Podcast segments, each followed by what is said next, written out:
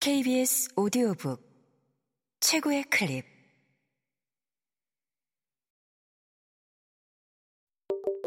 케이비에스 오디오북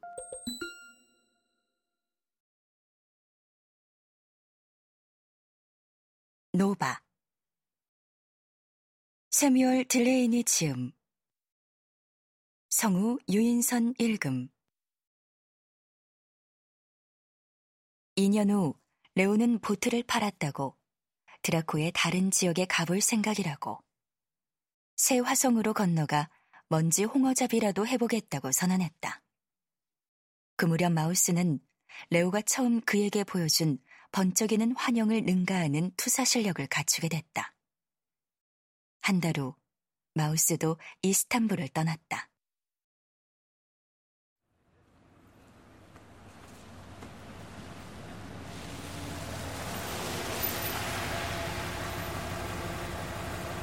에디르네카프 지역, 빗물이 뚝뚝 떨어지는 석조 밑에서 기다리다 트럭을 얻어 타고 입사라시의 국경마을에 도착했다. 거기서 국경을 넘어 그리스로 건너간 뒤 붉은 수레를 탄 집시 무리에 합류했다. 집시들과 함께 다니면서 모태어인 루머를 다시 쓸 수 있었다. 터키에서 삼 년을 살았건만 터키를 떠나면서 입고 있는 옷 이외에 챙긴 물건이라곤 너무 커서 어떤 손가락에도 맞지 않는 은으로 된 두툼한 퍼즐 반지와 시링크스 무늬였다.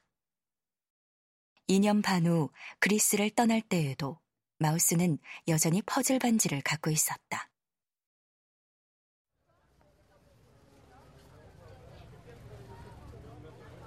그리스에서 사는 동안 그는 모나스트라키 벼룩시장 뒤편의 지저분한 거리에서 일하는 다른 소년들과 마찬가지로 새끼손가락의 손톱이 이 센티미터밖에 자라지 않을 정도로 고된 하루하루를 보냈다. 그는 넓이가 이 점 육 제곱킬로미터인 아테네 시장을 뒤덮은 지오데식 둠 가장자리 너머에서 러그라든지 노쇠로 된 싸구려 물품, 그 밖에 관광객들이 살만한 온갖 물건들을 팔았다. 그리고 그리스를 떠날 때 시링크스를 챙겨갔다. 그는 그리스 피레아스시를 떠나 포트사이드로 가는 유람선에 가판원 신분으로 탑승했다.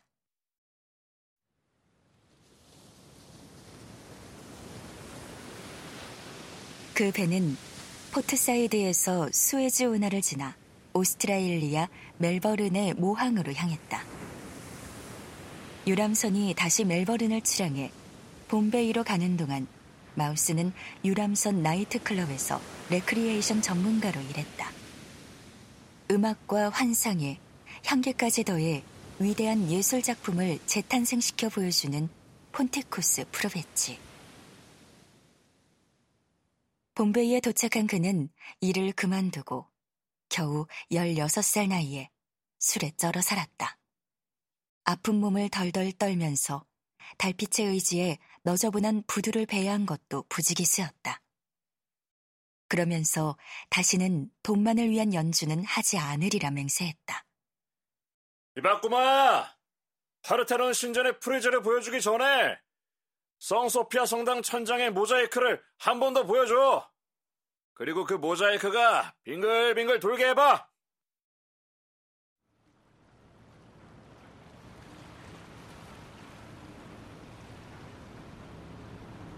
얼마 후 그는 가판원이 되어 유람선을 타고 오스트레일리아로 돌아와 해변에 내려섰다.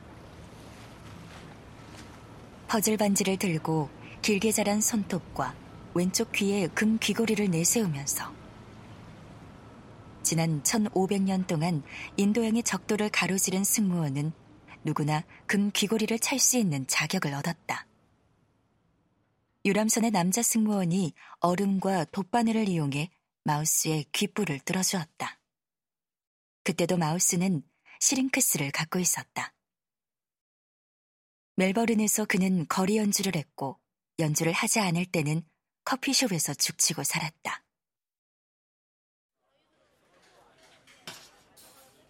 그런데 그 커피숍은 쿠퍼 우주비행학교 학생들이 자주 찾는 곳이었다.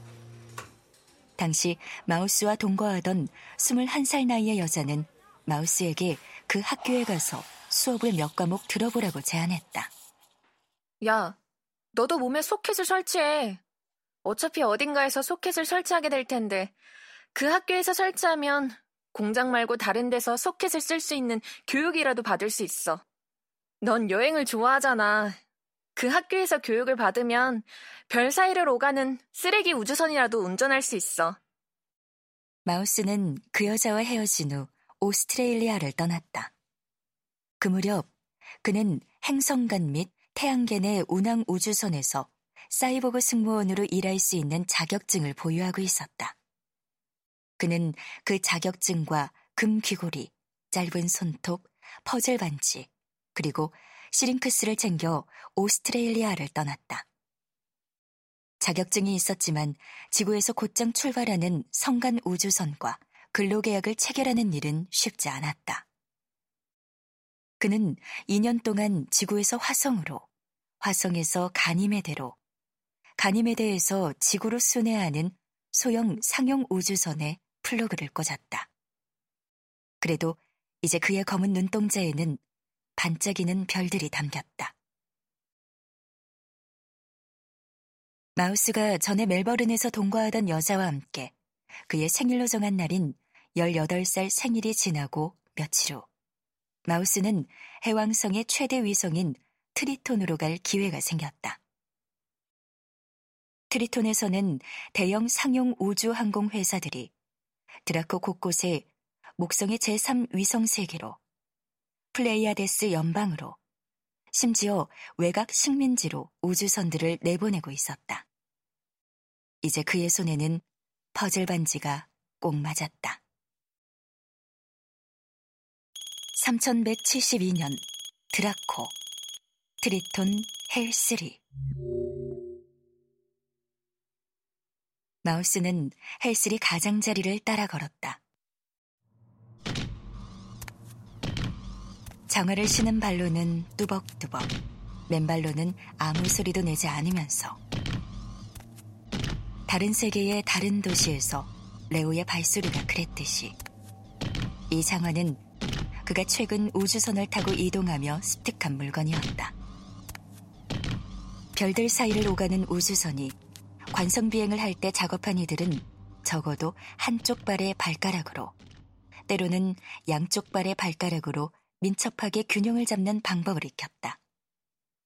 아무리 멍청한 승무원이라도 그 정도는 할 수 있었고 그 후로 발을 자유롭게 쓸 수 있었다.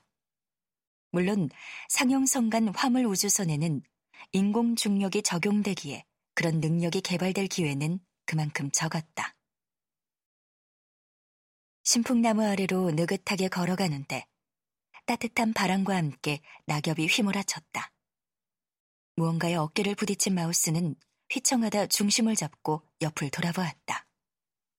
이 쥐새끼 같은 놈이 똑바로 못 걷냐? 누군가 그의 어깨를 잡고 팔 길이만큼 밀쳐냈다. 마우스는 자신을 내려다보는 남자를 올려다보았다. 누가 벌써 그자의 얼굴을 짓뭉개 놓은 듯했다. 턱에서부터 지그재그로 시작된 상처가 두툼한 입술 끝을 지나 뺨을 가로질러 노란 눈을 기적적으로 피해 왼쪽 이마에 이르렀다. 그곳부터는 흑인 특유의 곱슬머리였다. 붉은 머리카락에는 활활 타오르는 불꽃 같은 노란색이 섞여 있었다.